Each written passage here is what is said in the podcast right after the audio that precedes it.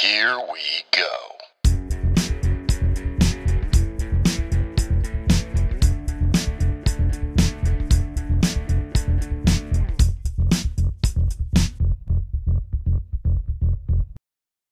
Hey, hey, encourager. I hope you are doing awesome. Hey, welcome to a very special Spiritual Sunday episode. Uh, because actually, as this goes live, it's Easter, Easter Sunday, as this goes live. All right. Um, and so that just seems appropriate that we would have Spiritual Sunday on Easter Sunday, right? And it would be easy easy to point to one of the most important, if not the most important comeback story of all time on Easter, right? Uh, because we celebrate, or at least I celebrate, the death and resurrection of Jesus on Easter. Um, but that may or may not be your jam. That may or may not be your thing. And like we talk about on encouraging the encouragers, this is a safe place to talk about spiritual stuff, especially on Sundays. That's kind of how we roll. But uh, I thought there's a particular story that stood out to me that I thought we should talk about today. Uh, it's a it's a story from the Bible, specifically the Old Testament. It's actually a Jewish hero, David, uh, of David and Goliath fame. Okay, but it's a lesser known story of David, and it's one of the most important and I think one of the best comeback stories of all time uh, and and I want you to hear this because I think it's relevant to you. I don't know what your belief systems are. If if uh, you come from kind of a Christian background like I do, if you're a, a fan of the Bible and uh, you're celebrating Easter today, and if you are, wonderful. I am so glad you are. Or maybe you're you're hearing this, but not on Easter Sunday. Maybe you're hearing this four months after Easter Sunday. And if that's the case, awesome. Glad you're here. I always pray that you get the content that you need exactly when you need it. So here's the deal uh, we're going to talk about a story of David, uh, eventually King David. But th- at the time of this story, he is so far from king. At least he thinks he is. Now, King David, if you know, uh, you know, again, David and Goliath story, you've probably heard that at least as a metaphor. But, uh, you know, they talk about David's story uh, in First Samuel. They they introduce David to us in First Samuel. He's in a number of different books in the Bible and in the Torah. He is a Jewish hero, um, just absolutely amazing, and, and went on to be one of the most recognized, if not the most important king uh, of Israel. Now, here's the deal with with David is that he went from slaying Goliath, which is an epic story. Uh, he, just before that, he was told he was going to be king, even though he was a shepherd boy. He was dismissed by his family, all of those things. Well, he went, he faced off with Goliath, took down Goliath miraculously. Uh, epic, epic story. Um, and then, you know, should have been basically made king.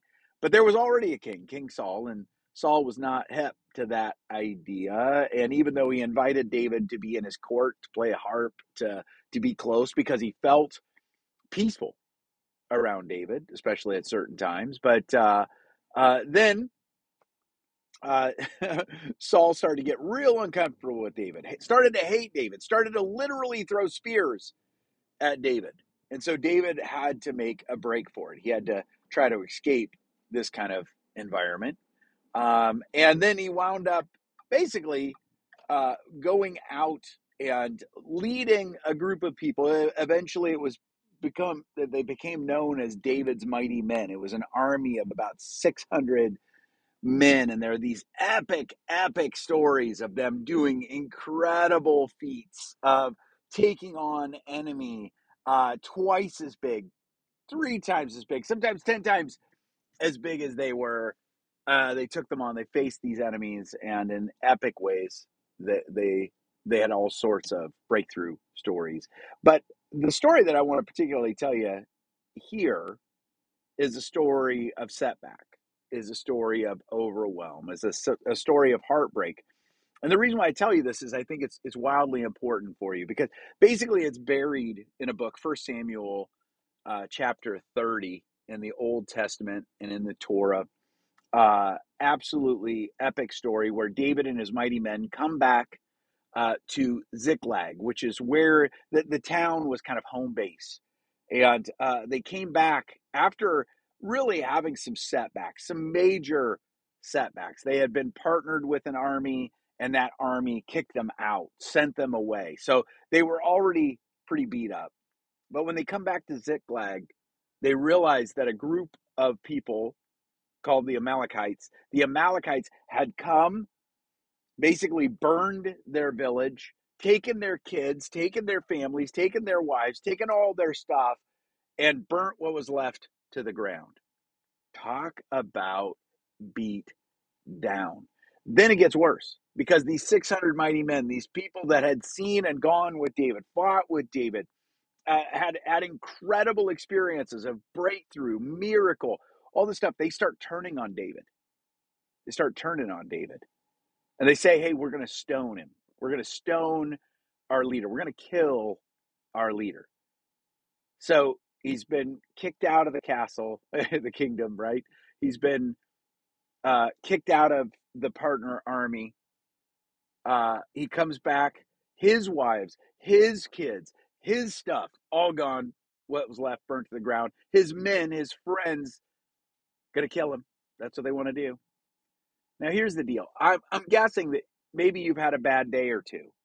Maybe you've had a bad day here recently. Maybe you've had a tough season recently. Maybe you can really identify with David at that point. Like it was his lowest of the low, bedrock. He hit the lowest of the low. Now, what's interesting is is that it, it's very specific on what David did. David asked for the ephod, which in Jewish culture at that time, you needed the ephod to pray. It was it was basically kind of a garment uh, that you would you would wear as you would pray. Uh, priests would wear it as they pray, and he he was like, "I've got to seek God. I need God's help." And he sought encouragement from God. He sought direction from God.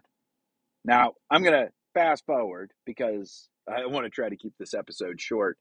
But what I love about this is that even though he was at the lowest of the low, he had been betrayed. He had been taken from, stolen from.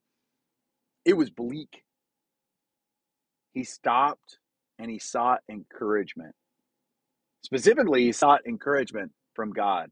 He sought direction from God. And God said, Go. Go take the Amalekites. I will let you catch them, overtake them, and you will be able to get everything back. Now, what I love about the story is there's all sorts of specifics to the story. It's actually pretty amazing how it plays out. But the short version is that David, with his mighty men, went, they overtook the Amalekites, they got all of their stuff back, plus they got all of the Amalekite stuff. So David was at his lowest point, absolute bedrock. Every setback he could ever imagine had happened. He stopped, he sought encouragement, he sought direction, and then took action.